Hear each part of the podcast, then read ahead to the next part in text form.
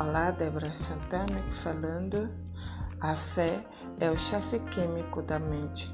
Quando a fé é combinada com a vibração do pensamento, o seu subconsciente instantaneamente capta essa vibração e transforma em seu equivalente espiritual e o transmite para a inteligência infinita.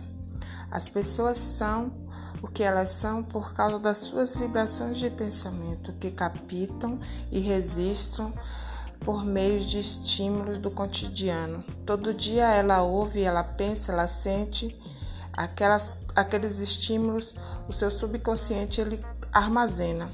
É importante que, que você decida por ignorar as influências de qualquer ambiente infelizes e coloque a sua vida em ordem.